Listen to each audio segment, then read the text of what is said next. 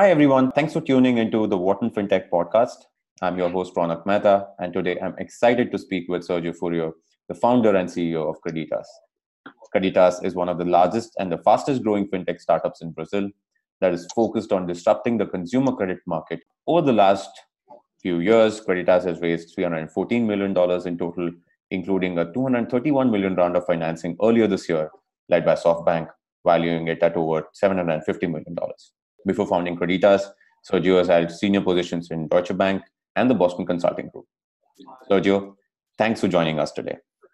Thanks for having me. To kick off the discussion for the day, uh, do you mind sharing a bit about your background? Uh, yeah, sure. Um, so I'm originally Spanish, graduated in 2000. Um, decided to start my career in investment banking uh, back in Spain. That was at Deutsche Bank. And after five years, decided to move into consulting to have like more like a generalist approach. In 2000, I started in BCG in in Spain, and then in 2008, I moved also within BCG to the New York office so spent another four years in the New York office until um, I decided to become an entrepreneur, and that was 2012. Got it. That's basically it. That's amazing. That's that's super interesting. Um, one question you know that I had was uh, you mentioned after BCG you decided to be an entrepreneur.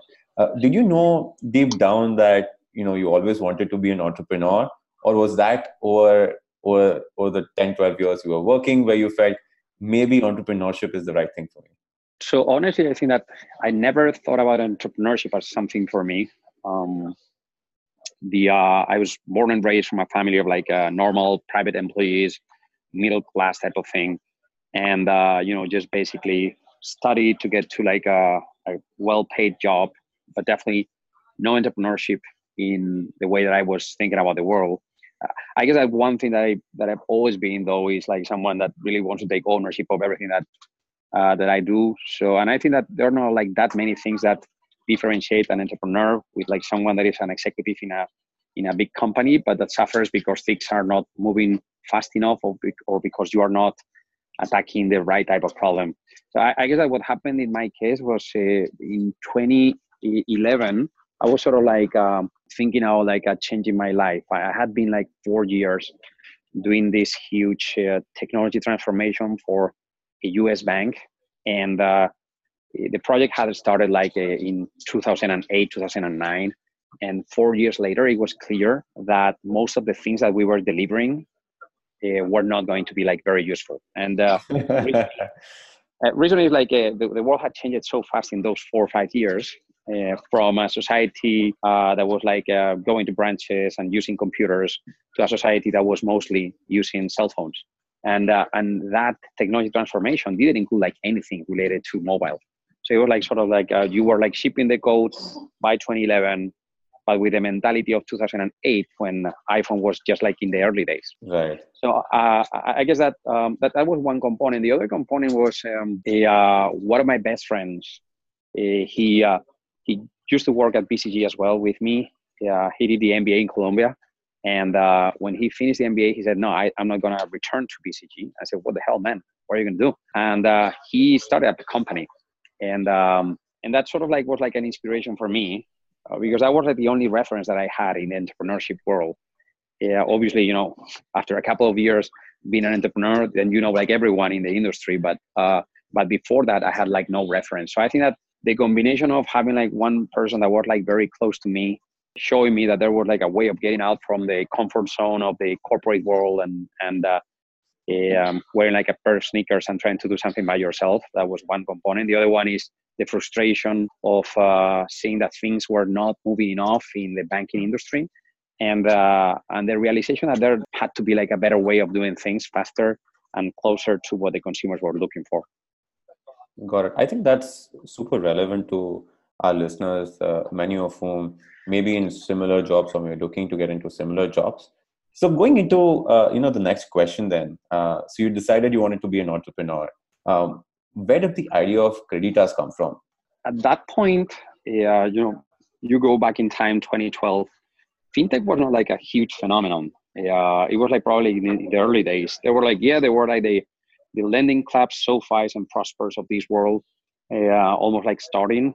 And uh, since I was living in New York, I guess that the initial reaction was let's say let's build something similar in the US. And uh, sort of like went through like different verticals and didn't see like an any specific edge that I was like super passionate about.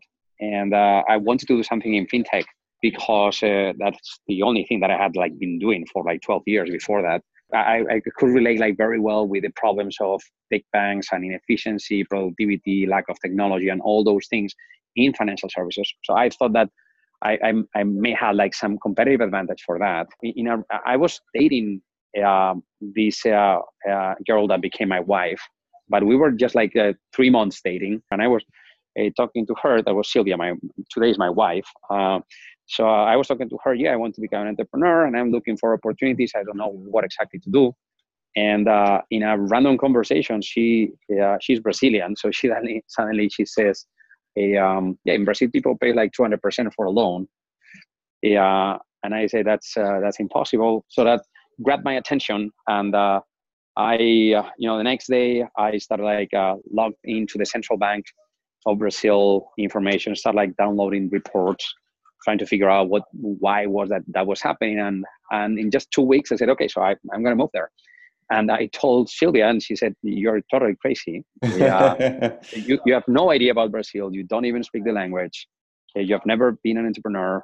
Uh, what are the odds of making a successful, a successful movement?" So I guess it's one of those things that, um, it, to me, it was appealing because the my our initial thesis had always been that the problem in Brazil is the lack of productivity and inefficiency, a very extensive uh, distribution network of branches uh, that have like very low volumes compared to the number of branches that you have and uh, so that you know the, the, the, thought was like very straightforward. It's like technology is gonna is gonna be like a game changer. Yeah, so the cell phone is gonna completely change the way that people interact with the banking industry. So we we want to play that game.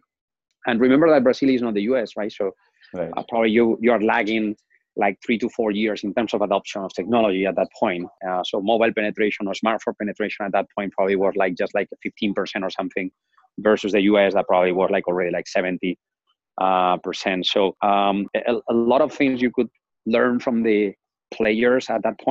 And uh, and uh, you know coming up also with a realization of uh, you know we want to build this business that has like a very clear uh, mission and uh, and and and it's basically the view of a of a world in Brazil where people actually pay like affordable prices for the debt, so that they can use that debt to improve their lives, get better education, get better houses, and and things like that. So yeah, so that was that that was like a very random conversation with my now wife, and that right. related to you know go deeper into the topic. No, I think that's that's uh, that's probably the most unique way uh, uh, I, have heard. Uh, you know that if you're going to take a risk, you really run right into it. Don't know the language, haven't been in that country, but you find the problem interesting. Just go and start up, and it kind of works out. So that's that's that's phenomenal.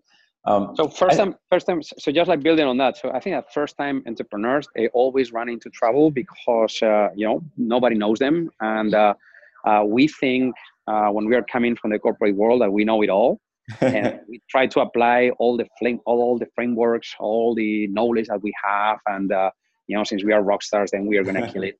And, and the problem is that you know, entrepreneurship is has like some you know different components that are very relevant, and uh, and uh, and I guess that you know, first step entrepreneurship is always tougher than uh, than than someone that has already built a company before. Yeah. So since it's tougher, uh, I think that you know you you shouldn't be like thinking it twice and just jump into it, and, and and you will you will learn by by doing. No, that's perfect. I think that's a great piece of advice for aspiring entrepreneurs. Um, I think a great segue on this, uh, on, on, what you were talking about, uh, you know, what Creditas really values uh, would be, uh, you know, a deep dive into maybe what are the key products uh, that Creditas has today in the market, who are the customers for you and what's the value proposition? Um, so so a bit of context on on the uh, um, on the financial services sector in in brazil. I think that that's helpful to understand why we do what we do. Uh, there are a couple of anomalies that we have seen in the country. Anomaly number one is you know this thing about like having 50% of the population paying for unsecured loans at a rate of 200% plus. And um, so that's a, it's, it's a relatively big problem. 80% of the net interest margin that the banks get are related to these products, which are sort of like toxic because of the high rate. Um, and when you sort of like uh, do a double click on why is it that they charge so much, in reality, you realize that it's not because of the default rates are high or it's not because of the funding cost is high. Yeah, it's true that both are relatively high in Brazil, but the most uh, relevant reason is that the branch network is adding a lot of cost to the PNL of the banking industry. Right. So it's it's mostly about productivity and efficiency more right. than anything. Okay. Right. So that's the first anomaly, right? So the need to change the way that Brazilians get indebted. Uh, and then the second anomaly is um, is in the in, in the way that Brazilians own property. So astonishingly, when I was like looking into the mortgage market and into the real estate market, uh, residential real estate, I saw that 70%, 70, 70% of the Brazilian uh, homeowners, they, um, they don't have a mortgage. So they own the property outright, right? Okay. And at the same time, those guys are taking loans, those, those personal loans at 200%, right? Wow. So, um, so only 30% of the, of the Brazilian population that are homeowners, they actually have a mortgage. Everyone else, they, they don't. And, uh, and then the, the, also in, in, in, from, from in, in that space. So homeownership in Brazil is massive. It's 75 percentage points. So three quarters of the Brazilian population, they are owners. Uh, that compares to the US, which uh, yeah, you know, today is roughly like at 62% or something. So Brazilians are big time homeowners. And actually, you realize that they are rich. It's just that they don't see that wealth because the wealth is in the in the properties that they own. Right. Uh, since they don't leverage the property, they don't use that money to anything else. Um, so it's sort of like uh, they invest in a property, they uh, own it outright, and therefore they never see cash coming out from the property because they are not like trying to improve their lives, like invest in education, invest in a even like a home renovation. Right. right. Um, a similar problem happens with cars. So the car industry is also like a big business in Brazil. A, um, you have like 50 million car fleet in Brazil. 75% of those cars have no debt. Right? And the reason in that case is because Brazilians keep the car for longer, so seven, seven uh, years on average. So that means that after three years, they have already like repaid for the car financing, but they still own an asset, right? So uh, our uh, our approach to the problem was, hey, we're not going to be smarter than the banks in underwriting credit for a personal loans. They, they have like tons of data and in, in Brazil, you don't have a credit history. It doesn't exist, the credit history. You only have delinquency, but not credit history. So instead of trying to fight the banks with the same product that they are using, uh, so those so-called personal loans, uh, let's create a new product category, which is based on using those properties as collateral for a lending product, for a much better lending product. And so we started like uh, building the two products that we have been running for six, seven years, um, which is a, a, specific type of home equity loan and uh, something similar to a title loan with, with a car as a collateral. Um, the, the big difference between those products in Brazil versus the one that are typically offered in the US is are twofold. Is one, these are for premium customers, right? So this is a, a title loan in the US is like for the um, the, the bottom of the pyramid. So right. those ones that don't have access to credit. Here we do that for premium customers. Uh, and the home equity, instead of being a second lien, we do it on a first lien because since the customer owns the property outright, there's no need to place a second lien on the product. Right? Got it. So using the using the cars and the houses as a collateral, obviously um, you can uh, not only decrease the default rate, but also you can extend the maturity of the debt and um, you can also reduce the rate significantly. So the combination of extending maturity, reducing delinquency, and uh, and reducing the debt cost, it creates a massive effect on the installment that the customers are paying. So typically, the customers come to us with, uh, let's say, like five thousand dollars in debt, uh, in which they are paying like a two hundred percent on a loan that is like a two years maturity, and we move that debt into um, 15% interest rate per year um, significantly longer maturity. We go up to 15 years.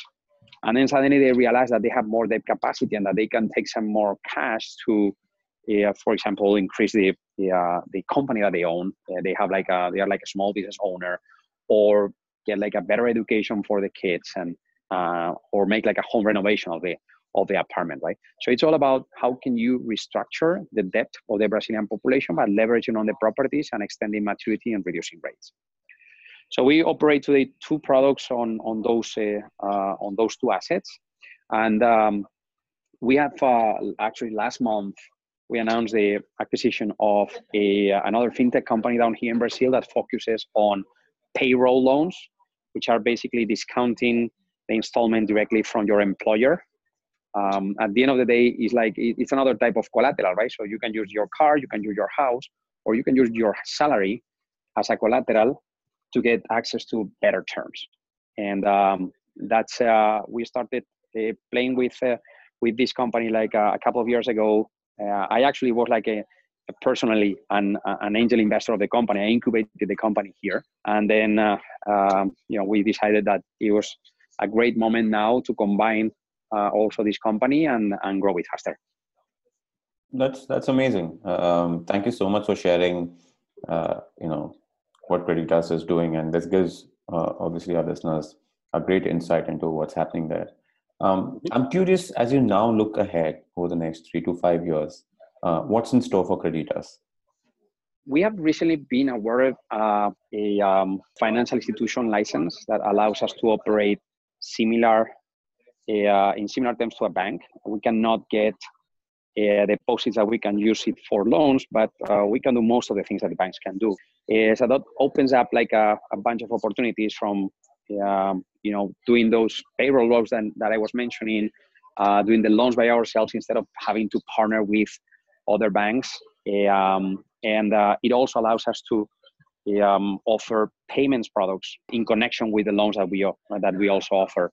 Yeah, so one area that we are going to be developing is that um, you know expansion of the product portfolio. We came to the realization that you know most of the times when we interact with customers, their problem is not only a financial problem. It's not that they uh, need money because they need to do a home renovation. Is that home renovation yeah, is a problem for them. They are not specialists. They are not professionals in doing home renovation, and they uh, ultimately overspending things that they shouldn't. um, so one thing that we are working on uh, this is sort of like uh, trying to set the foundation of like a new Creditas is uh, verticalizing in the whole customer journey instead of just offering financial products. So one of the things that we started doing three months ago was um, partnering with the customer to do the home renovation. So offering for free the home renovation project uh, and then executing it together with the customer. Another example is, uh, you know, we realized that um, our customers that have like a uh, auto equity loan with us uh, every two to three years they want to change the car. And what was happening was that we were losing that customer because when you want to switch the car you just cancel the debt of that car and get like a new loan with a new car that you're going to be getting. So we, we are seeing this as uh, instead of seeing it as a threat we see this as a massive opportunity in which uh, we need to get closer to the customer and we need to understand that that customer actually may need to change the car because the car is getting older and older and that increases the maintenance cost. So what we are working on now is on uh, building a product in which I offer to the customer switching the car. So buying the car from the customer, selling a new car for that customer, and just transferring the debt from the existing product to the new car that he's getting. So we think that people tend to take um, uh, inefficient decisions just because they are not professionals at doing what they are doing. I remember my grandfather was telling me that the most expensive thing is to be poor. Because when you're poor you really don't know how things work. We want to offer a complete experience to the customer not only offering the lending product but also solving the problem that they have in doing that home renovation in in getting that car and and, you know and things related to this. Understood. Uh, so very exciting times uh, for Creditas to look forward to. Now switching gears a bit you know a lot of our listeners are actually aspiring and budding entrepreneurs uh, so curious, you know, what are the three things that you know you've learned in your entrepreneurial journey uh, that you would you know advise uh, new entrepreneurs to keep in mind when they are starting up? Um, so, so I think that uh, the first one, and, and, and it's always the, the same one that I that I tell to everyone that is thinking about like becoming an entrepreneur, is that they need to teach themselves resilience. A, um, these things take longer than what you expect. The, uh, it took us forever to crack the code on what product to do. Uh, basically, I started the company in 2012, and uh, by 2015, early 2015, so three years later, I only had like uh, 12 employees. Um, and uh, and then we hit the business model, and then you know those 12 employees became 60 by the end of the year, 150 the year after, 250 the year after, 500 by the end of last year, and now we are at 900. Right? Uh, but you really need to have the patience and uh, and test things until the model uh, ultimately comes. Also, like uh, a bad thing that we had in in at point was like we were not properly funded at the beginning. The the funding only came in 2015. Before that, those three years were a nightmare. Uh, and the easiest thing would have been uh, to say, hey, let, let, me go back to the corporate world because it's difficult to pay the bills. So resilience definitely like uh, is, is something that is very relevant. Um, think the second thing is work on your storytelling. I think that you know building companies uh, and out from nothing, um, you, you, need to convince a bunch of people. Obviously yourself first, but uh, you need to convince like uh, the early hires you need to convince you, you need to convince investors uh, you need to um, to to ask people to get a get a haircut in the in their salary payment to come and work for you in exchange of a piece of paper that is going to say that they're going to get some shares eventually. Storytelling is one of those arts that every entrepreneur needs to master. Without that it's very difficult in the modern world to actually be properly funded and, and hire those uh, and hire those initial employees. Uh, and then the third uh, the third thing is uh, I think that we need to uh, we need to work on we have like a bunch of problems uh, in the world today, and, and and I think that you need to focus on finding a problem that you love to to solve, and and a problem that you think that you have like some skills that are differential. Why, why is it that you're going to be the guy that is going to be able to to to, um, to build that? So finding out that problem and and then after finding it um, working relentlessly on the solution that's something that uh, all entrepreneurs need to have i would focus on a very material and, and, and a specific problem i like problems that i know well uh, it's true that sometimes people say that when you know too much about something then you're less uh, you're looking less for innovation because you're too familiar with the uh, with that thing yeah, I guess that that's true on one side. On the other side, really reinventing the wheel yeah, is not like the best idea. So focus on a problem that you know well, that has like a massive impact, and don't think small. Yeah, think as big as possible. Selecting a large market allows you to fail uh, constantly, right? Because you can reinvent your business. If you're playing like a niche business and you fail, then you have like no ways of like escaping from there. So we have failed multiple times, and we just like uh, since we focus on a huge problem, which is you know lending in Brazil, multi-trillion dollar industry. Then even if you failed in one approach, you can find like another one that still can can can support you. Right? I think that those are the yeah quite relevant things for us.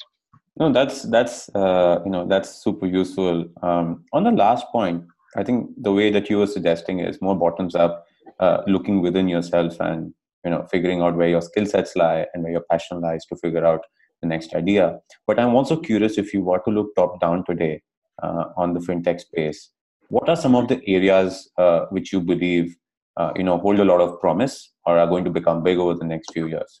Okay, so this is the thing. I'm I'm a bit bearish on fintech, uh, or just fintech per se, if you want. and, and and the reason is and the reason is because fintech problems are in nature they are relatively simple to solve it's a, uh, you know fintech is, is, is full of data and uh, and software can uh, solve most of those problems. The thing is that the moment that you solve it, then a bunch of people is going to solve it uh, as well. And um, and uh, so, what's your competitive advantage? How can you sustain a business that uh, it becomes easy and that there's like a bunch of people that uh, it's easy for them as well. The reason why we selected for example, home equity loans as the first product was because it was like damn complex. So since it's complex, it's bad because then it will take you a while to actually crack the code on how to do it properly. Uh, but on the other side, it's going to be complex for everyone, right? And uh, when uh, when everyone else wants to copy you or do the same thing that you are doing, then they will go through the same problems that you went. So we like complex problems, but the problem is that there are not like that many. in fintech. So most of them are relatively easy. And uh, so I'm a bit bearish on that. And uh, and if you think about you know what is happening in the in the in the ecosystem in the tech ecosystem, right? You see more and more players becoming fintech plays, but not as a starting point, but just like uh, putting in conjunction with a product or a service. So take Amazon uh, offering you know payment services and offering financing for the customers, or take Apple and offering the Apple Card, and uh, and obviously you know all the efforts that that Facebook is doing with uh, WhatsApp uh, as a potential payment method, um, and, and so on and so on, right? So when, when you have traffic and when you are a platform, then plugging the financial services product, it's becoming easier and easier. And ultimately, people, they don't want to interact with banks. They want to interact with companies that they love. And loving a bank is something that people, they don't really need. Uh, it's not something that they that they actually feel passionate about. so the things that that going back to your question, right, that bottom up I'm more attracted to is how fintech companies can penetrate further into the value chain outside of outside of the financial product itself. How can you create human experience for someone? And uh, and if you think about it, you know, like uh, some adjacencies that we are interested in, how can you manage the cars, the mobility for the population with a uh, financial product embedded so that you can innovate in both the, the service and the financial product. Uh, and we, we, are very interested on, on things like uh, how can you uh, do a more efficient home renovation? How can you support the people that want to sell the apartment in selling the, the apartment by renovating the property before actually sending it to the market? So those things are, uh, we are very interested. And if you get into the payroll space, right? Uh, so the payroll is like an, an, an amazing asset that people own. It's like an intangible asset, right? It's a, it's a right to get paid by the end of the month. Um, so we are very interested in things that happen in the uh, in the HR area and and how you can build more efficiency. Um, yes, using some financial products, but more importantly about the problem that the HR departments have or that the employees have. Right. Um, I think that there's like a plenty of innovation in fintech that is going to occur as well in you know the way that people live. Uh, again, the way that people drive, the way that people gets paid. So I think that going deeper into the customer journey and presenting like very clear value propositions that's uh, that's the space where uh, we are interested in. Understood. Uh, I think that's super insightful. Um, just shifting again uh, a bit towards people who may not be wanting to start up but are excited about fintech and joining a startup any advice that you would have for them um, so joining a startup is always like about you know how much appetite for risk you have and what's the moment in your career so post mba uh, you know you have like a mixed feelings right on one side you are ready to um, to change your life because actually you you're just getting back from uh, from the academic world right? So it may be like a great moment. On the other side you may have like some debt that you want to cancel before you do that. Um, and uh, so so I, I, guess that you know like uh, starting up something from scratch for uh, for an MBA student is something that has been very uh, successful. For example, in geography here in, in, in Brazil, so people like finishing the MBA and then right after that founding the company upfront. Again, uh, very relevant to secure the funding so that you can have like a normal life uh, unless you are already coming from uh, from rich money. Um, if that's not the case, then joining like a um, a larger startup but still with the same culture. I think that's something that can be very helpful for you because at the end of the day, you're going to be understanding the way that a startup operates, what are the key levers. You're going to be able to be part of a team that is growing at scale. I think that's the most relevant thing. So what you want to be in is in a startup that grows fast uh, and that have like all those problems. I think that that's one of the most uh, interesting talent that we always lack, right? So this is not about the talent that you're gonna set up a startup with uh, five employees or something. It's the talent that is going to take the startup from, let's say, like 200 employees and bring it to like 10,000 employees. Uh, it's a very scarce talent, and the capabilities are a mixture of the executive world and of the startup world. So I think that right after MBA, for example, joining like a larger startup can be something very uh, interesting and unique. I think that a couple of things to take into consideration in those cases is one, what is my entry valuation? I think that's uh, at the end of the day, uh, you want to go to startup with some skin in the game and having like some equity and uh, and then therefore the entry valuation is relevant and number two which may be like related is how fast that company is growing Uh, number three, is there like a sustainable model, uh, business model that they are operating, right? So I think yeah, t- today, you know, because of the uh, be, be, because the amount of capital that is available for startups, um, some of them may run into trouble because the, the model, the unit economics are not proven yet. But you can you can uh, speed up growth just with the venture capital money. I think it's good to think twice about you know what is the path of this company about you know what's the sustainability of the mo- of the model, how unique that model is, right? And uh, we, we tend to be attracted to like uh, companies because of you know it's like a great valuation and so on. And at the end of the day, um, big valuation doesn't necessarily mean good for the new entrant, right? So the, the new entrant is looking for a business case that makes sense, a company that you can scale rapidly, and more importantly, that you can learn, right? And and ultimately, I think that that transition from the uh, executive world into the entrepreneurship world. Um, in, my case, what I totally crazy of like starting from zero and with like very little references. I think that today is much easier to join first someone that is already doing that. Uh, join a company, learn as much as possible, and then while you're in the company, you're going to be like being exposed to uh, methods that you didn't learn before, that you didn't know that it, they even exist, and new way of doing things. And you're going to have time to think about, you know, what's the venture that you would create uh, by your own. That's uh, that's an amazing response, and uh, I feel a lot of the elements that you spoke about that people should look for are there in Creditas. So uh, you know that's amazing that you build that kind of a culture. Uh, my last question here, uh, you know, before we wrap up, is we've spoken a lot about the work and how you build business, etc. Um, what's Sergio like outside of work? Uh, what do you enjoy doing in your free time? Um, so I, am I'm, I'm a lot into sports. Um, so I'm a, I'm a runner.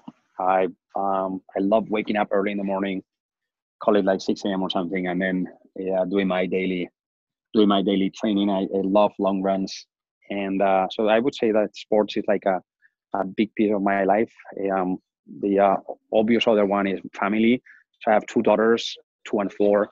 My wife, I love them, and uh, and you know you, you you always you always need to combine your own hobbies with uh, being with your family, being present. I think that you know this thing about like uh, yeah, shut down the cell phone and then just focus on whatever that you're doing. You don't need to spend like uh, 10 hours a day with your kids, but the hour or the two hours that you spend with them, you better be focused instead of like being half here and half there.